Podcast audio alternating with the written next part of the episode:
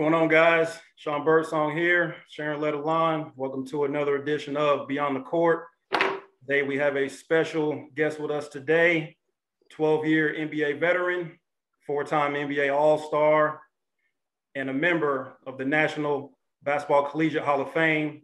My dad, Mr. Otis Birdsong. What's going on, man? What's going on, Sean? I'm, I'm, glad you trimmed your beard. Last time I saw you, you looking like James Harden. it, it, it, it, was cold earlier, you know, so I had to trim it down a little bit. you, you have that youthful look back, thankfully. Uh, appreciate it. Yeah. he worries. Now, he, he worries about it because then then he ages. That's why. right. Oh, okay. So speaking of James Harden, you know you you played uh, 12 seasons in NBA. Uh, seven of those years you played in New Jersey. We're gonna get to your career in a little bit, um, but you know they, the Nets made a big trade uh, during this season um, with James Harden. Have you been watching the Nets this year, and how far do you think the Nets can go?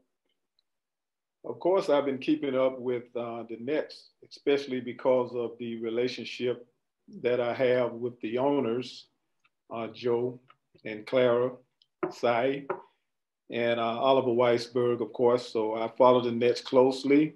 Um, it was a great trade. I had some concerns initially. I didn't think um, Harden, because he's so used to having the ball in his hands, that he would fit in. And the jury is still out because um, he's able to play with the ball now because Durant is not there. When Durant gets back, now it's going to be whether or not those three guys can share the basketball. And if they do that, I don't see anyone beating them in the East. Um, I would say they definitely should be in the NBA Finals. And it would be interesting to see them play the Lakers, especially if the Lakers are full speed. Yeah. Now, you're from Winter Haven, Florida. Um, can you talk about, you know, what it was like growing up in Winter Haven, Florida?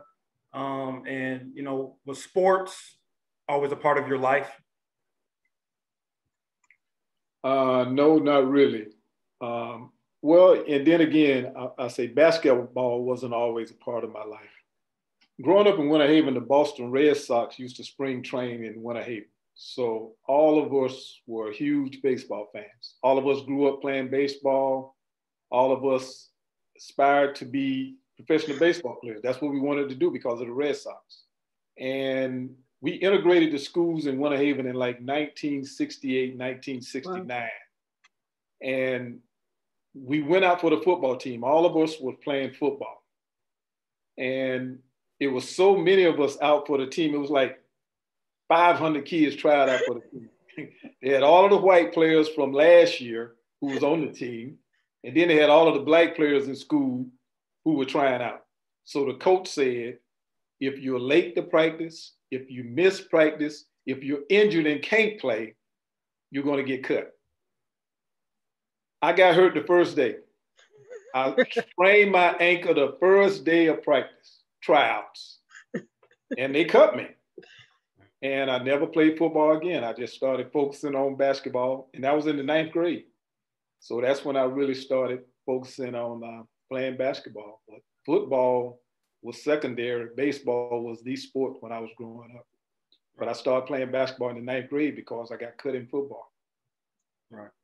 Now I remember you told me stories, um, you know, of course, with you, your battles, Uncle Norris, and everybody. You know, Grandma had you know 12 kids. Um, so how was that competition wise, um, sports wise, growing up uh, for you to have an older brother um, to compete with, but also other siblings um, to just, you know, be, be, involved in sports and things like that? Well, actually, I was very fortunate because Norris and I are a year apart, and we competed against each other in Little League Baseball. In fact, my team played his team in the uh, Little League so-called World Series. It was the championship series. And growing up, we used to take baths together you know, mama used to conserve water. So he, my brother, we would take baths together. I'm just telling you the truth. Right. And so we won the championship. We beat them in like the seventh game. And after the game, he and I almost like twins. He would not shake my hand. he didn't talk to me.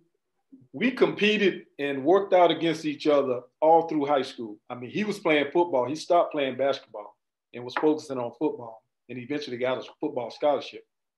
But he was so competitive. He could have made it in basketball. I mean, he was a heck of a basketball player. In fact, when we we're in the ninth grade, he came from the football team and he was our leading scorer because he shot all the balls. I shot less and made more, but he took more shots and made less, but because he was getting more shots, he was the leading scorer. And mama used to tell him, why you shoot all the time? You need to pass the ball to Otis. he would shoot. When I tell you he shot every time, that boy shot every time. Mm. But um, it really helped having him. Like when I would go run five miles a day, he would be right there running with me. We would lift weights together. We would compete against each other. So it was a huge help to have a sibling like that push me, and I pushed him as well. That's good to know. So, since you played basketball in ninth grade, can you tell our viewers a little bit about your high school experience? Sharon, growing up, like I mentioned, in Winter Haven, we didn't integrate the schools till like I was in the eighth or ninth grade. And so when we, back then, the ninth grade kids were not in high school. It was just strictly a junior high school, ninth grade only. So by the time I got in high school, we had mm-hmm. a JV team in the 10th grade. And my okay. our varsity team was so good, even though I was really, I'm not bragging, I'm just saying I was really good in the 10th grade, but they couldn't bring me up because our varsity team was like, they lost one game my 10th grade year. They were like 30 and one. They lost in the state championship in seven overtimes. Wow. Seven overtimes. I was there in Jacksonville, Florida. But it still was, um, integration was still new. So you had all white coaches. Mm-hmm. And my junior year, even having a great sophomore year, the guy that I was playing behind, his dad was the president of the Booster Club. The entire school knew that I should have been starting. It was the first three or four games. And I was upset. I was mad. I was complaining. Everybody knew I should have been starting. So the coach, the white coach, sent me to the guidance counselor who was black. And because he had told me if I kept complaining, they were going to kick me off the team because I was mm-hmm. disrupting the team and the school. So the guidance counselor told me, "Say, Otis, look, your time will come. Just be mm-hmm. quiet, let it go. Sure enough, the guy severely sprains his ankle like a game later. Seriously, I'm not making this stuff up. He severely sprains his ankle and he never got off the bench again. It was, it was fate. right. Well, that's one way. that's a true story. A true I know. Story. So, and so my junior say, year, we we were we should have won the state championship my junior year. Mm-hmm. We were like ranked um, third in the nation. I mean, in the state. And going into the playoffs, you played two regional games. I mean, two district games, two regional games, and then the state playoffs. Well, we had the district in our gym. The district tournament was in our home gym. The team we were playing in the first round, we had beat them twice, blown them out. But I was the only underclassman starting. So we lost. The seniors left the locker room laughing and joking. The underclassmen, we were devastated, crying, everything. And the coach told us, you all will be seniors next year. Don't let this happen to you all. And of course it did. My senior year, we um, won the state championship. In 1973, and to this day, when I even high school, the boys, they've been like three or four times, but we haven't won it since. The girls have won it like six or seven times. In fact, the girls were there this year in the state. They lost, but they've won it like six or seven times. Right. So when now, were you, know, go ahead, Sharon. I, I said, when were you noticed by, I guess, like I said, junior, starting junior, um, senior year, by senior year, you already getting offers or being looked at by people and, you know, to your university to go to college? When did that start really being Sharon, you got to keep in mind now, it's, it's, it's, it's not like it is now you know, like right. the um, ESPN 100 and, and All American game and all that. We didn't have that back then. We mm-hmm. had a high school All American game in, in Florida, but um, it wasn't like it is now. They started recruiting these kids in grade school. Right. They know about these kids. So I really wasn't thinking about getting a scholarship. I wasn't playing ball for a scholarship because mama made sure all of us went to college anyhow. I'm from a family of 12, like Sean mentioned. 11 of us went to college. The majority of us graduated from college. The 12th one didn't go because she was physically challenged. Uh, so she couldn't go. Okay. So, I wanted to ask you, um, you know, we talk about on the show beyond the court about perseverance, a lot of things. You know, of course, we get into the stuff that happens on the court, but we like to, you know, talk about perseverance and, and people getting through things. And I remember you told me, you know, like I said, million stories, but one in particular thing I wanted to bring out um, during you mentioned your junior and senior year, you were at an awards banquet, if I'm correct. and I want you to tell this story, but I want to kind of paint the picture. You're at an awards banquet, and I guess your best friend, uh, you know, Dennis, that was your teammate. Um, you know, it was a situation that happened. Can you go into that story? Because I look at that like that to me is what probably, you know, motivated you going forward from college and, and so on. Can you talk about that experience? well, my junior year, I was the only underclassman that was starting. And Dennis, who is a good friend, he was um, the sixth man. Okay. and we go to the awards banquet. We had a banquet every year. I was the second leading scorer on the team my junior year. And so certainly I'm going to get some kind of award, um, most improved or something. And so we go to the banquet because back then trophies were huge. I mean, that's what we lived for. When you got a trophy back then, man, it, it meant something. Now everybody gets a trophy. They give all the kids trophies just for growing up. But back then, you really had to earn your trophies. And so Dennis won um, most improved. And he gets his award and he stands up and he says, This year I won most improved. Next year, I'm going to win everything. and I mean, that just devastated me. So I went home after the banquet and I was on the car porch. Car porch, you know, back then, that's what you had car porches instead of garages. Open and my brother came outside, my oldest brother Nathaniel. He said, Otis, why are you crying? I said, I didn't win nothing. I should have won something. He said, Well, you can win something next year. I said, I'm gonna win this next year. I'm gonna average 30 points a game and I'm gonna win everything. He said, Otis, you can't average 30 points a game. I mean, it, it's high school. No one averages 30 points a game. And he was right. I didn't average 30 points a game. I averaged 33 points a game. And uh, it's funny because the coach came to me before the banquet. He's because I led the team in scoring, rebounding, assists, steals, free throws, everything. He said, Otis, rightfully so, you should win every award. He told me this before the banquet. He said, but we can only give you the MVP. We can't give you every award. and I was fine with that because we had won the state championship. I wasn't worried about that. But to your point, Sean, how disappointments motivate you. The same thing happened my junior year at the University of Houston. I played in the uh, Pan American Games my sophomore year. We won the Pan American Games in Mexico City. And the Pan American Games are pre Olympics. Right. So the, that's the year before the Olympics. We won in Mexico City, got a gold medal, everything. I was voted MVP. So we have the Olympic trials. Dean Smith is the coach. He took seven players from the ACC, five players from his own team. I was an alternate.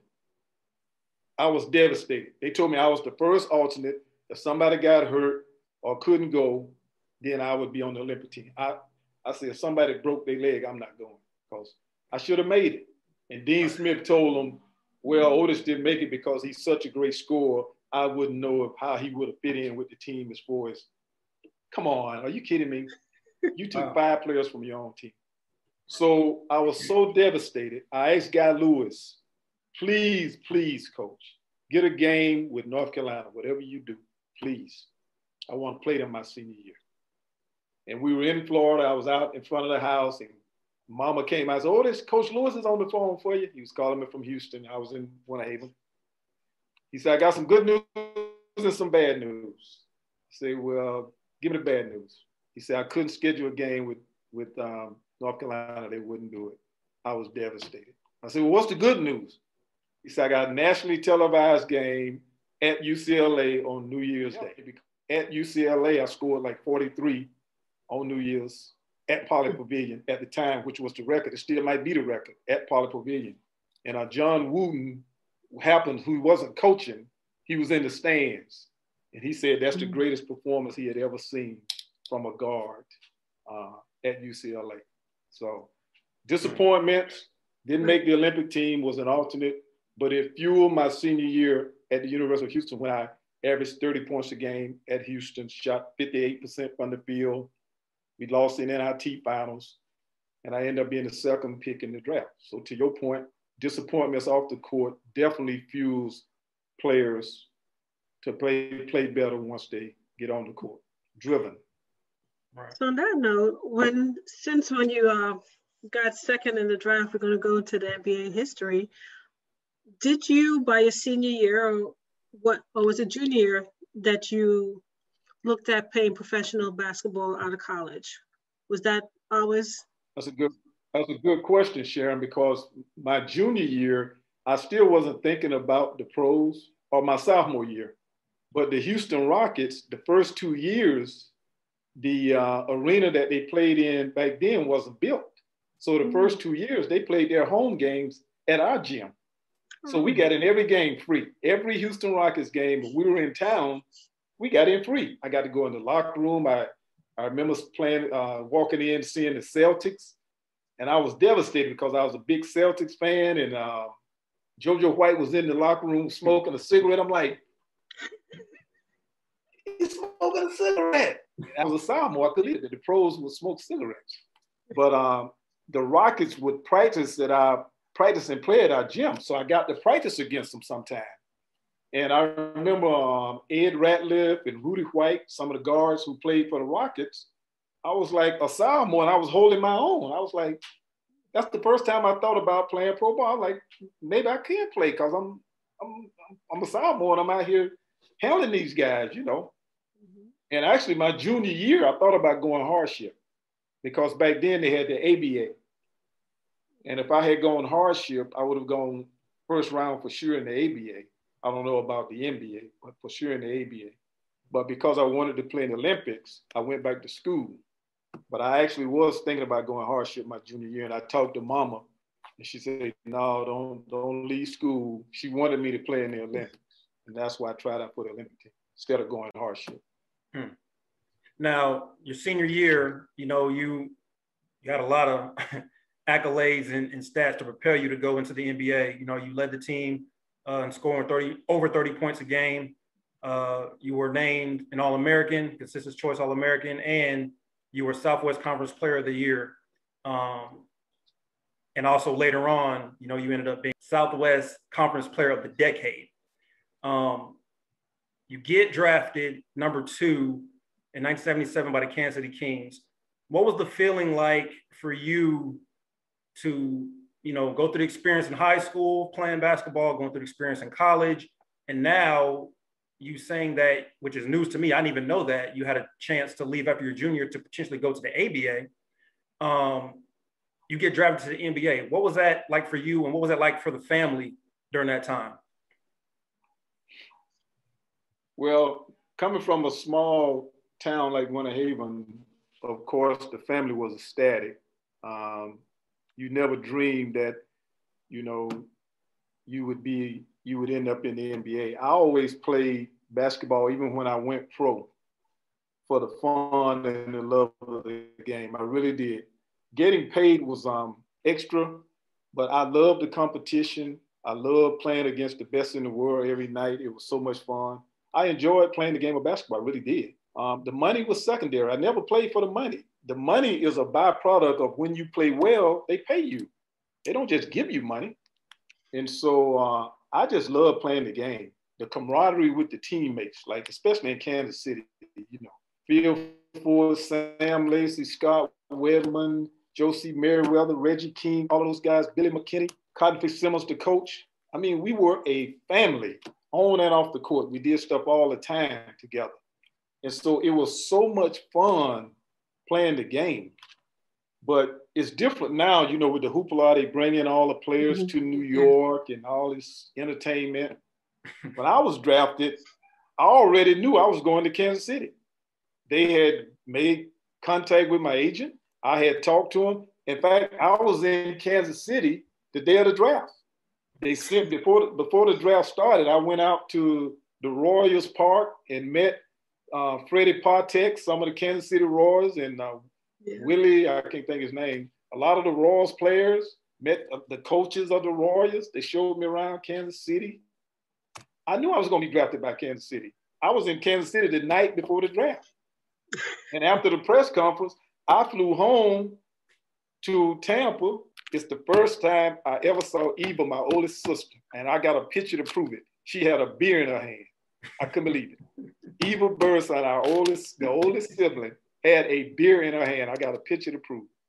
Right. And it was uh it was a fun night. I mean, I was I was like actually in shock. I still couldn't believe it uh, at that party. You know that it just doesn't hit home.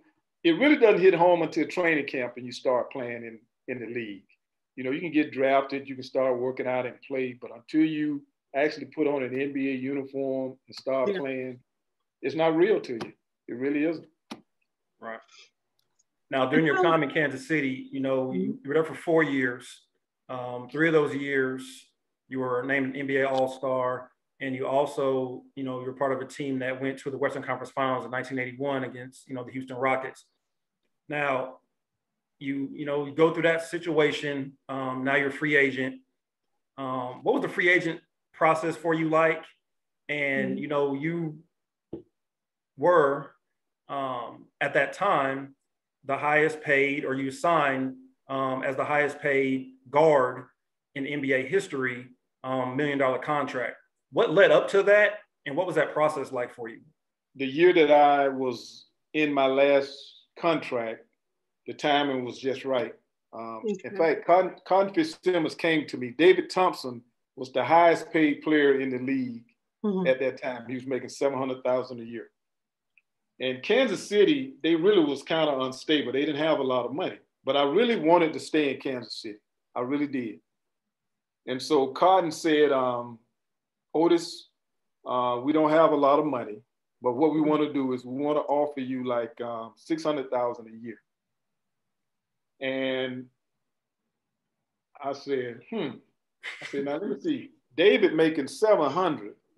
He's the highest paid. I I just had my career high on David. I just dropped 49 on him. Um, mm, no, no, no, we're not going for 600. And so at the time, it was the right of first refusal. This was the first year that this um, policy was in effect, which means that you could sign with any team for any amount of money, and your team that you're currently playing for have an opportunity to match it. Well, you know, Kansas City, they don't have any money. If you go past 600,000, they're not going to be able to match. Right. And Ted Stepien, the owner of the Cleveland Cavaliers at the time, he signed me and um, Bob Woolf was negotiating. He really wanted me. And he said, well, we're going to pay you a million a year. How are you going to say no to that? Not only that, he signed Scott Wedman. He signed James Edwards. He signed Bobby Wilkerson. All of these great players, starters for their teams. I'm like, and I had a sister in Cleveland. I'm like, it's going to be great. And I love the arena. I always had great games in Cleveland at that arena that old arena that they used to have. I said, I'm out of here.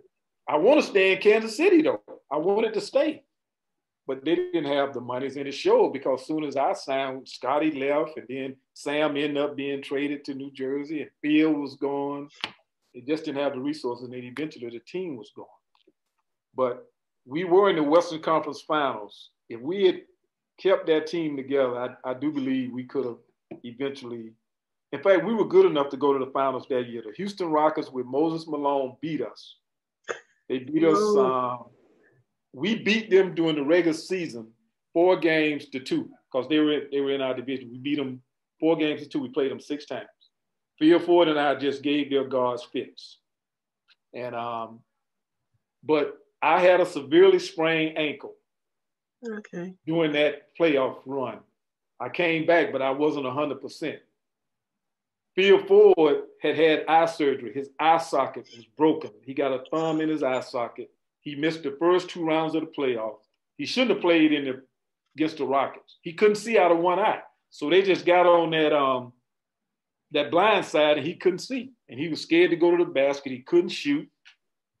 And Del Harris, who was the assistant coach, every time he sees me to this day, he tells me, Otis, if you and Phil had been healthy, there's no way we beat you all in the Western Conference Finals. There's just no way. Because we beat them four out of six during the regular season. They just couldn't do nothing with us. But it was just meant for them to go.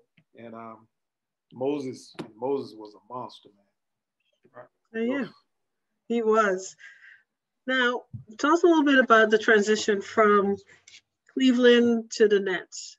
What ended up happening was I signed with Cleveland, and Kansas City matched the offer, even though they couldn't afford it, wow. and they traded me to New Jersey. Um, they traded me for Mike Woodson and draft picks or something. I don't know what it was, but I ended up going to New Jersey, and um,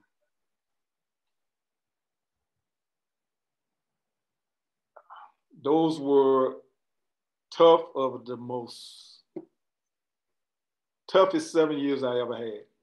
In fact, I was in New Jersey for seven years and I played for five different coaches.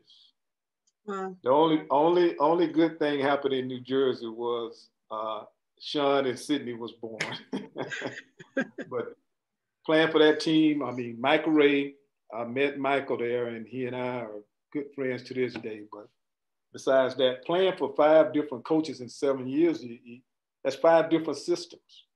And all of the great players that came through there that they traded, I mean, it was it was just hard. It was so unstable. Whereas in Kansas City, it was just so stable. In New Jersey, they were they were trading players every week. Somebody new was coming in, and coaches were going. It, it, it was really hard. It, it was really hard to uh, perform in New Jersey. Now I remember as a kid, you telling me, you know, a few stories during that time around, you know, about Larry Brown um, starting five black players. Um, can you talk about? You know, I, I, I know you're talking about what's going on on the court, but can you, you know, kind of dive into the off the court things that even, you know, a lot of players, I'm sure these days in professional sports go through, but it's really not talked about. Some people may talk about it, but how unprecedented was that at that time for Larry Brown to start, you know, five black players and what kind of, you know, backlash did he get or heat did he get from that at that time? Yeah, you're talking about um, 1981, 82. And I remember um, he was starting five black players my first year there. And um, he and I was in the locker room, and Larry Brown was in the locker room with me. We were on the road. And he said, Otis, I want to show you something. And uh, he started unbuttoning his dress shirt. I'm like, what is this man doing? He's, he's unbuttoning his shirt. And he had a rash all over his, his chest and his back. And he called it a nerve rash. And Larry Brown was receiving death threats. His kids were threatened in school. The assistant coach, somebody wrote KKK on his driveway. And all of that stemmed from um, five, starting five blacks. I, I received, um, I hurt my knee, and in New Jersey and the New York area, they bet on a lot of games. They bet all the time. I mean, if you mess up that point spread, they they coming at you. And so I can remember being hurt the first part of the season in New Jersey. I was receiving hate mail and death threats and stuff because I wasn't playing. And these people serious. They betting on those games. They, they want to win some money. And so I received a death threat before in the mail. Mm-hmm. And then one game, the NBA security came up to me before the game started and said, Otis, we got a death threat tonight. And come to find out that in that area, in New Jersey area at that time, the mafia and the KKK and all of that was up there. But Larry started five blacks and he caught some heat from it. That's a true story too. I don't think I've ever asked you this as a player though mentally, what, how did you get through that? because um, you know you hear a lot of scrutiny now, like you talked about before. It's just different way the media is and rankings and everything like that. Social media, especially. At that time, for you to receive those threats, Coach Brown received those threats. How did you get through that being a young player? Like, what really got you through that process? I'm gonna be quite honest. Uh, at one time, I even thought about, um, especially when I, I was hurt. Um, I couldn't play. I missed like 30 games or 40, 30 some games my, my first year there. It was really hard. And I was thinking about even walking away from the game. I really did. Um, it, it, was a hard time. Um, thankfully that I was married. Um, in fact, you wasn't born at that time because it was my first year there. And um, it was just your mom and me. And it was, um, it was tough. You know, you just, you know, you just deal with it. And and and and you really don't think, even though you get threats like that and hate mail, you know, people just mad and pissed off, as opposed to now they acting on it. Mm-hmm. You know, back then I think it was more so uh, people just frustrated. But um, when you have knee surgery and you hurt, you can't play. What you gonna do? You know, so um, you, you just deal with it. Yeah. And I think, you know, during that time, 1981, it's funny, I, I had started college back then. Um, and in New York City, it it still was very much the wild, wild west. You know, people don't realize um, during the 80s, you had so many things going on, and you have a con- very congested city where the crime rate was up. You know, uh, we went through having David Dinkins, the first black. I mean, and it's not that far it's not as far away, away as people think that the racism issues that we were dealing with in the 80s and in your you know 70s it just came to head now even more but but we were a little more sheltered uh, being in new jersey mm-hmm. because we lived in um, upper saddle river in one of the um, exclusive areas in fact joe morris was former uh, giant running back was right next door to me. Um, Lawrence Taylor and Bill Parcells, the head coach of the Giants, Lawrence Taylor, they were around the corner from me. Mm-hmm. So we were in an exclusive area. We were kind of shielded, or when we played the Knicks. So right. a lot of the issues they were dealing with in New York, we weren't dealing with in New Jersey, except for the crazy fans. And, uh, I mean, I, I, I mean, our fans. I'm just being honest. Back then, when Boston or Philadelphia or a team like that came over to play us, they had more fans than we did. I mean, Larry Bird and those guys would get like a standing ovation during the introduction. I'm like, is this our home court or what? it was crazy. I mean, it, it, I'm telling you, it was tough playing in Jersey. It really was. Yeah. Now, but during your time there, you made your fourth All Star appearance, mm-hmm. and you know you guys had success. You know, you you guys beat the defending champion uh, Philadelphia 76ers in the first round of 1984 playoffs. Um, that was a big highlight you know, also a highlight, I would say, you know, you play with two characters, um, you know, Mike Ray Richardson and Darryl Dawkins.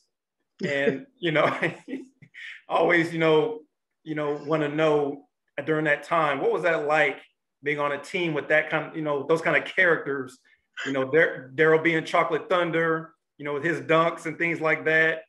Um, and, and of course, Michael Ray with, with his stories of, you know, I, I remember sometimes being in practice, I think you told me a long time ago, he would uh you guys would be stretching and he'd be on the side doing his own thing, you know, shooting the basket, talking about, man, I'm over here ready. You got to quit stretching and come over here. So like, what was that kind of, what was that time like for you guys? I, I don't know how I would have gotten through playing in New Jersey without Darryl and Sugar. I mean, really, Daryl was the most fun guy to be around. I never forget one time we played in um, we played the Philadelphia 76ers. We would bus up to Philly about two hour ride, two, two or three hour ride, about two hours from Jersey. And um, I went to use the bathroom on the bus, the restroom. And Darryl always sat at the back of the bus because he's big, got the long legs. And I went back and Darryl sitting in the back of the bus. He had the Bible open, which, you know, you think that's a good thing.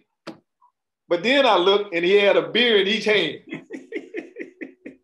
I'm like, Darryl, who reads the Bible with, with beer in their hand, bro? that was so funny.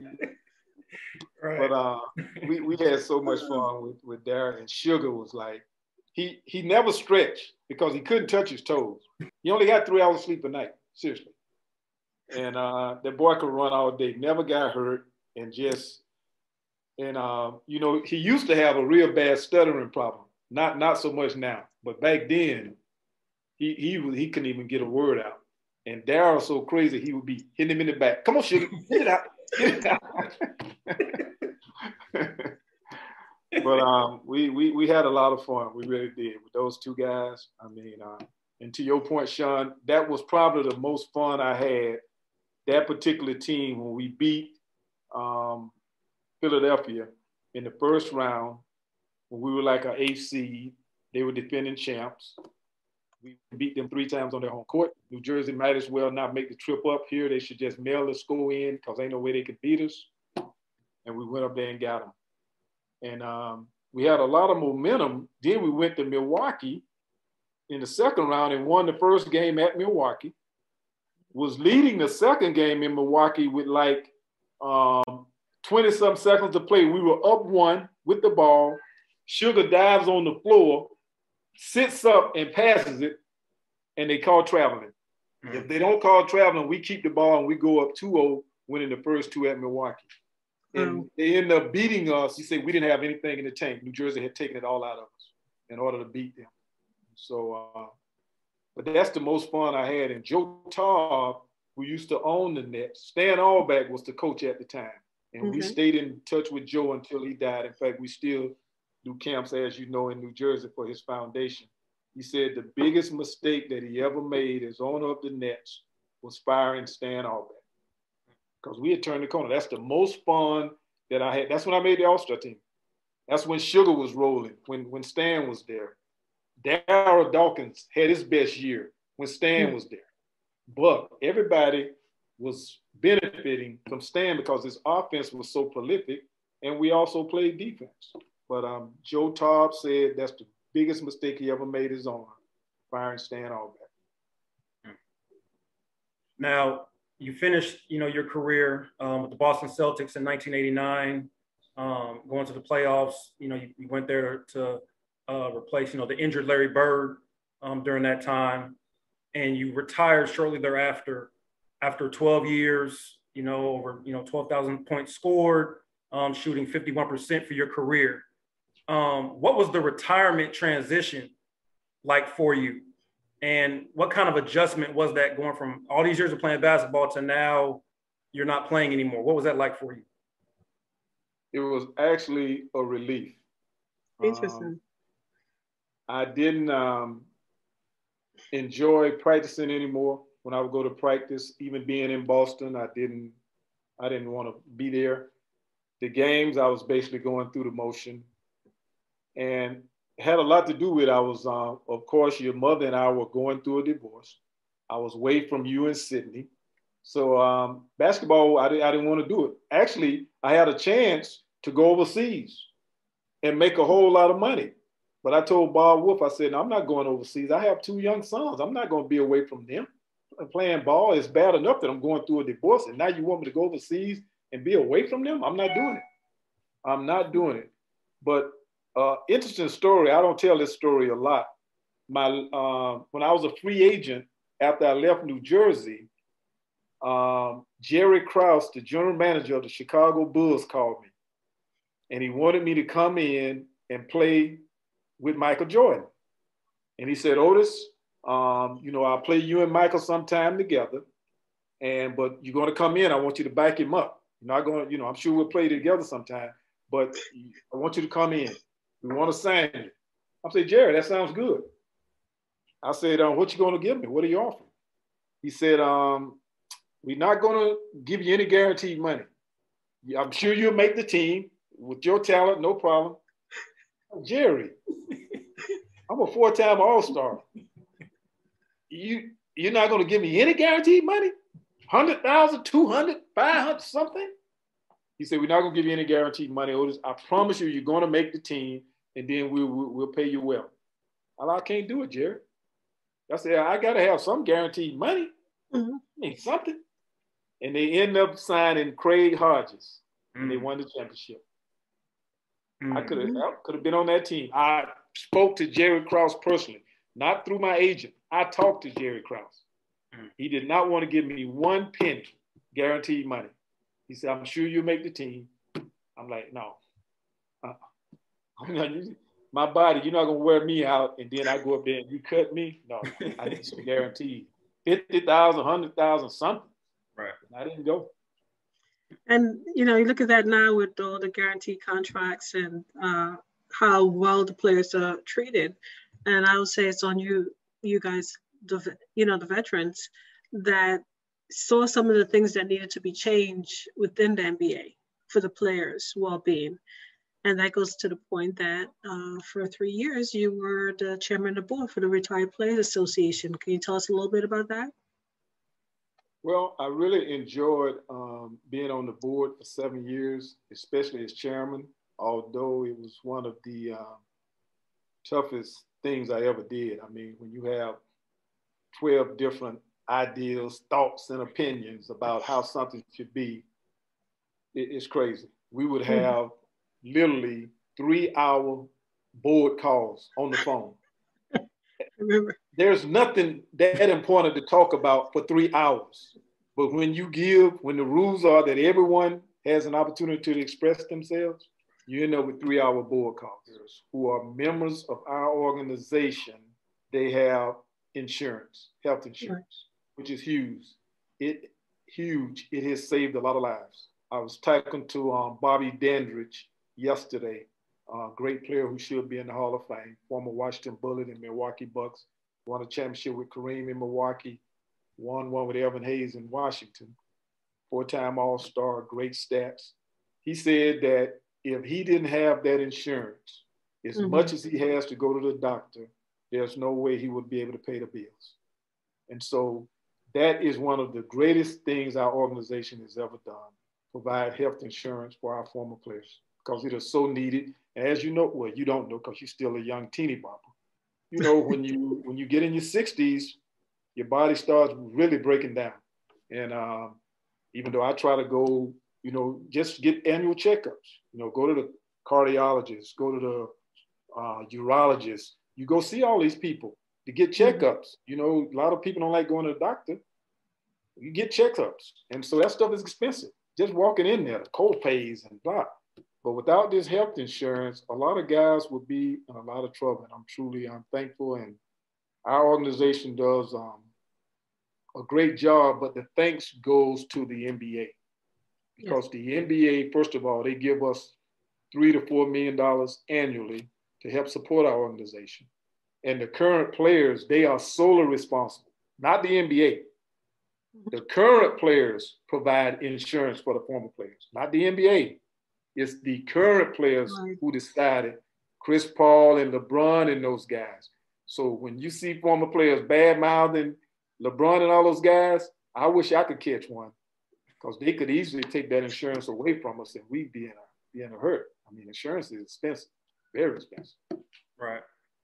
Now, you know, with you being a chairman, you know, you've had, you've worn, I guess, many hats you know, after your playing days. Um, you know, in addition to you being a chairman of the Retired Players Association, you, you know, worked with, you know, Hall of Fame football player Roger Staubach, um, doing business ventures with him. Um, you also were, you know, general manager of uh, two professional sports teams, and you actually won two championships. Um, you said the transit. You say you were kind of relieved from, you know, your playing days. That was a relief to get that out of the way, I guess um, when you started winning championships and getting to these other ventures, how was that feeling for you? And what was the difference between the general manager aspect and the chairman aspect as opposed to just playing? Playing was a lot easier. when you are the general manager, especially I was the general manager of a G League basketball team eventually, um, you're responsible for every aspect of the organization, especially in minor league basketball, which means I pick the dance team coordinator. I had to be at the dance team tryouts, the trainer, the ticket guy, the marketing, head marketing guy, the coach, the assistant coach. I mean, every aspect of the organization the hotels where the team visiting team is going to stay in, travel, buses, uniforms, sponsorships. Everything crosses your desk when you're the general manager of a minor league basketball team, especially starting from scratch.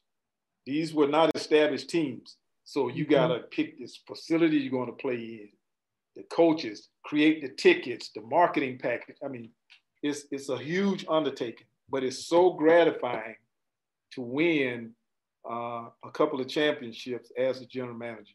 And I actually played in the CBA before I went to the Celtics, played for Henry Bibby in the CBA back when the CBA was prominent, and won a CBA championship. I have a CBA championship ring with the Tulsa Fast Breakers. So that was fun mm-hmm. also. But um, being a general manager is a tough job, especially a, on the minor league level. And I know it's tough in the NBA as well.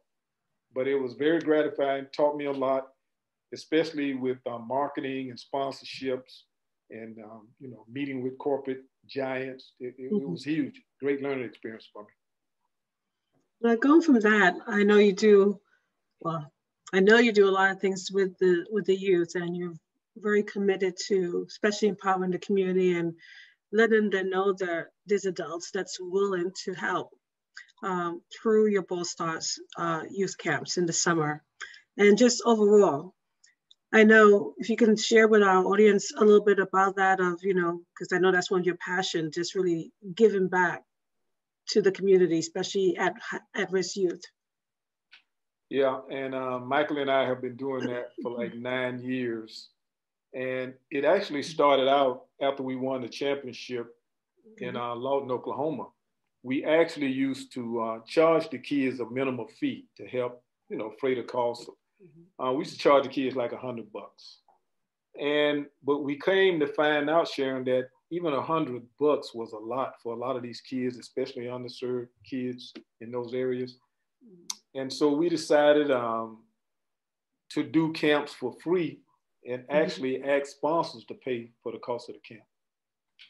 And as each year passed, I've come to uh, understand that, that, that it's such a great need, not just for basketball camp, but life skills. These kids, especially our, our, our, our brown and black kids, uh, they don't have the opportunity to experience uh, the stuff that we offer them but I'm more concerned with kids um, being able to communicate. Uh, kids knowing the importance of uh, education, uh, health awareness. I mean, hygiene. That I, when I was growing up, I used to get a whipping if I didn't brush my teeth. You know, a lot of these parents these days, you know, the kids they come to camp, they they they, they don't comb the hair, their teeth is not brushed. Um, they don't wear deodorant, you know? And so um, we want to focus on the life skills. That's why we've started. Um, you haven't joined us the last few years, but we even have the fire department come out and teach the kids CPR. We have a professional who actually comes out and talks to the kids about social media because these kids don't know. They just they're sending these photographs and pictures. And, and one of the, the, the um, speakers explained to the kids one of these high school kids, he was a senior in high school, and he was sending pictures to this girl who was in junior high school. He was sending her nude pictures. Well, he, they arrested him. You, you can't do that. These kids think they can just send new pictures and just, oh, we just having fun. No, no, that's a crime. You can't do that. And so the dangers of social media on one hand is great. On the other hand, there's a danger. And plus these men, they be you thinking you're talking to a young man and he want to meet you somewhere and it's a grown up. And so we we want to talk to the kids about that. Basketball is secondary. And but what really hit home for me last year, and I need to send you um, a copy of the sponsorship packet that we're sending out this year. Last year we were not able to have camps for the kids, so we gave them backpacks and school supplies. And we went in those same neighborhoods that we normally go in, but a lot of the Hispanic population came out, whites and Hispanics, poor whites and Hispanics were standing in line to receive because we gave the kids over 30 items as for school supplies, 30 items already packed. We gave them regulation backpacks. And so that touched me so much in Winter Haven and, and in uh, Belle Glade in those areas that I'm implementing that full time. And all the stuff we gave them last year during the pandemic, we're doing that same thing again this year. And going forward, we're going to do it because it it just makes such a huge difference. You can see the parents, you can see it in their eyes. They come up with three or four kids, and they're just poor, and it's needed. And so this year, I'm I'm happy to say we're going to do that again this year, like we did during the pandemic. Right. That's wonderful. And those, you know, those camps are always fun. I always enjoy that. You know, Sharon, you know, Sharon's been around it. And, you know, those kids is coming in. A lot of the kids are funny.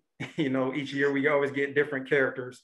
Um, you know, what would your message? I, I know the message that we talk about during the summertime when I'm helping you with your camps, you know, about the dangers of social media, alcoholism, marijuana, drugs, all of that. Mm-hmm. For players or students who are aspiring athletes, what would be your message, you being a former NBA player, and not even just the basketball, but just the journey of everything you know now? What would be your message to aspiring uh, athletes that want to get into playing sports or in particular basketball? Well, you know, hindsight is always 2020. Mm-hmm. And even in high school, when you look back, the, the stuff that you put in your body, you know, the diet, you know, the burgers and the fries and the shake. You know, when you're young, you just, your eating habits are so bad. Uh, for athletes who really are inspired and really want to make it, I would say, first of all, you, you have to take care of your body because that is the tool that is going to get you where you want to go. So that's why LeBron can play for so long. He got a chef, he eats right, he gets his rest, he has a massage therapist. He, he, he spends millions, millions on his body. That's why he can play. You have to take care of your body. Mm-hmm. A lot of guys, they break down because they want to hang out, they want to smoke weed, they want to do this, and they're not taking care of their bodies. LeBron takes care of his body first and foremost. You have to do that. I mean, that's that's when I look back, and I wouldn't change a thing. Mm-hmm. But um, knowing what I know now, I wouldn't be drinking um, two or three, four beers the night for a game, thinking I'm young and it's not going to affect me, and still go out and get 20 something points. But imagine how many you would have had if you. My mom used to tell me all the time. She said, "Otis, it, it makes you sluggish the next day. I know you think it's out of your system, but you can't drink, stay up all night drinking four or five beers, and then go play the game." I mean, so you you have to really, um, and, and these guys, that's the advantage they have nowadays. They have nutritionists, they have massage mm-hmm. therapists, they have strength and conditioning coaches. They have all of that now. So that's why these guys can play longer. But for the young kids, I, I would say start out taking care of your body and it, it, be a habit. And you, you, these kids these days, though, they, they have all the advantages. Not the underserved kid, but most of the kids, they have they have advantages. A lot of these underserved kids, and that's why what you do, Sean, your your goal is to get a lot of these kids who don't have an opportunity to be seen to be seen. Exactly. And, uh, that's needed because you you don't have coaches and, and scouts in West Palm Beach going down to look at the kids in Belle Glade. That's a third world country to them. They don't go there. Yeah. They're not going down there to recruit those kids unless they're playing football. But they're not going down there for basketball. They're afraid. A lot of I'm talking about white people in West Palm Beach are afraid to drive and go down to Belle Glade because they're afraid for their lives. They're not going to Belle Glade. They, when was the last time you saw on TV a kid from Belle Glade playing basketball? You see it in football. Right. right. It's usually a lot of football players. Yeah. Right. Not basketball. Right. Yeah.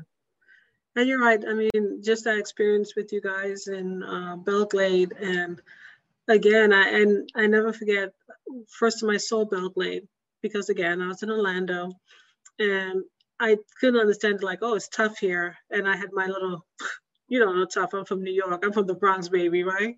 And my mouth just opened when I saw the level of poverty, and for me, was it was an eye-opening experience. I said, this is not happening in the 2000. You know, I, I was I still had a hard time wrapping my head around it that, you know, they showed me like a trailer. It says, oh, yeah, 14 people living there. I'm like, what? You know, and you don't, people forget about these very rural areas, what's going on, especially the high risk in the community. These kids uh, don't go out. You know, some of these young ladies were having babies at 13, 12 years old. And my mind was like, are you kidding me? But just going there, you know, um, I think also fueled my passion for just making a difference for young ladies and women and being so engaged as I am. Uh, and I just love how you guys just make basketball, you know, as a tool to make a difference, saying you can be better. So we had Jeffrey Jordan on about a month, a few months ago, and he described how Michael and Juanita really didn't push their kids to play sports. Um, and he was like, yeah, if y'all you want to play sports, I guess Michael was like, hey, you want to play sports? That's fine. If not, you know, you don't have to. You go, you do other things. So Jeffrey talked about how he played football and other things like that. Well, you know, we had mom on, and I asked her, I said, well, mom, why did you and why did you always just say, you know, you don't have to play basketball if you don't want to, and blah blah blah. And she told me, you know, she knew what um, I would have to deal with and all of that. So I'm asking you for the first time. You know, I remember I was in seventh grade and you know, I was trying for the teams, and even eighth grade, when I made the team, everything, you'd be like, you know what, Sean, you don't have to play basketball if you don't want to. and I'll be like, I'm in eighth grade, like, why does he keep saying that? And even in high school, you know, with the all that stuff we were going through at Bonner, and you know, we were winning everything, you would still say, you know, you don't have to play basketball. What what was that as a as a dad that made you say that like repeatedly? Because people think just because a father has played a particular sport that the son automatically has to play that particular sport. And you look at the hoopla, Tiger Woods let his son play in a tournament. And you see how the people just went ballistic, want to interview the kid and talk to him. And now the pressure is going to be on that kid to be great like his dad. Um, it, it, it wasn't important to me that you and Sydney played basketball. And if you remember, after every game, I'd ask you, first of all, did you have fun? What you learned? Yeah, I want you to win, but the game is supposed to be enjoyable. So I could care less as to whether or not you play play basketball or not, or any sport for that matter.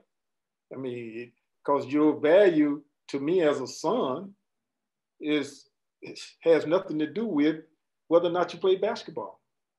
And actually it's to heighten the expectations on me too because oh that's your son like he's supposed to be good because he not necessarily just because you somebody's son don't mean you're supposed to be good you all turned out to be very good basketball players but i wasn't going to put that added burden on you no mm-hmm. way um, unfortunately and you know just the way yahweh him had it work out you went to a um, school where you wasn't pushed you know, you you you you played at a, a school with a competition.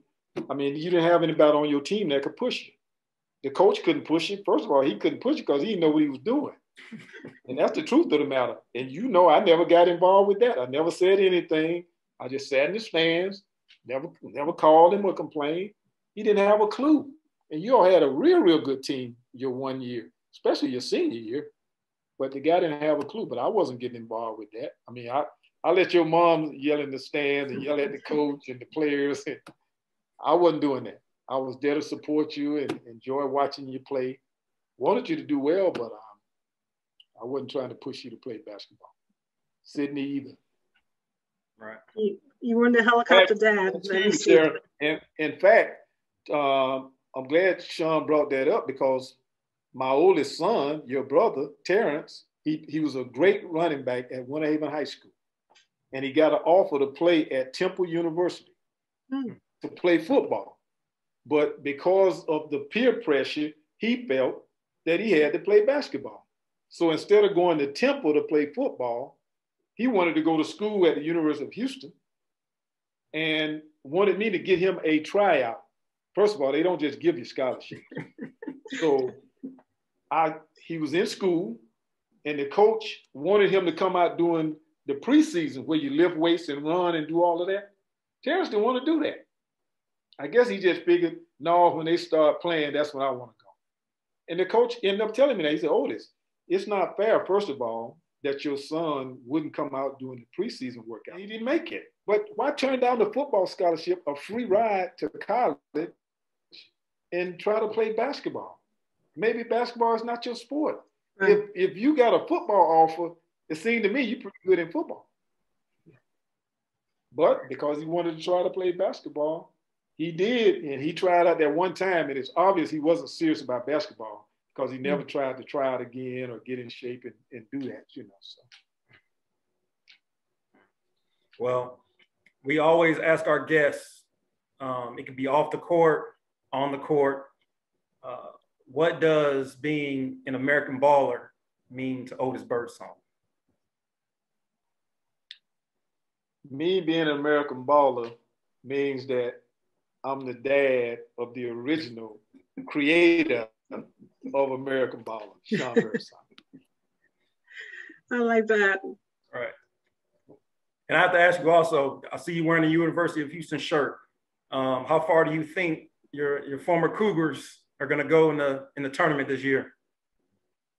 Well, I don't get um, emotional, and just because I went to school somewhere, I like the team. Uh, I don't, I don't say, well, they're going to win it all. I, I really do like this team, though. I think um, for sure, I'd be surprised if they didn't make the Final Four. Uh, I don't know as far as winning it all, but um, they got a very, very good team. In fact, um, I stay in touch with Coach Sampson throughout the year. He told me Sunday that he really, really loves this team. The second best defensive team in the nation. They're the number one offensive team in the nation, and they have scores. And um, I, I, love the makeup of this team. I think they they have the ability and capability of winning it all, but I truly think they should be able to get to the Final Four. I really do. Got very good team. In fact, they, they lost three games this year. I was telling Deborah this morning, and I saw the game. They should have been undefeated. They lost two mm-hmm. close ones, and then the one game they laid an egg at East Carolina. East Carolina shot like 60 something percent from the field, and Houston shot like 30 something percent. One of those games, it happened, and they got beat by terrible East Carolina team. So they really should have been undefeated this year. But I, I like the chances. I really do. I appreciate your time and uh, you being on the show. Always welcome back. Yeah, my my my partner told me that um, he's going to do the show next week. Yep, we got sugar, sugar on next week. That's good. You you have my sympathy. Don't worry, we'll manage. no, I'm just kidding. He'll be great. Yeah. All right, appreciate you, Dad. All right, man. Love you. Late too. Good seeing you, Sharon.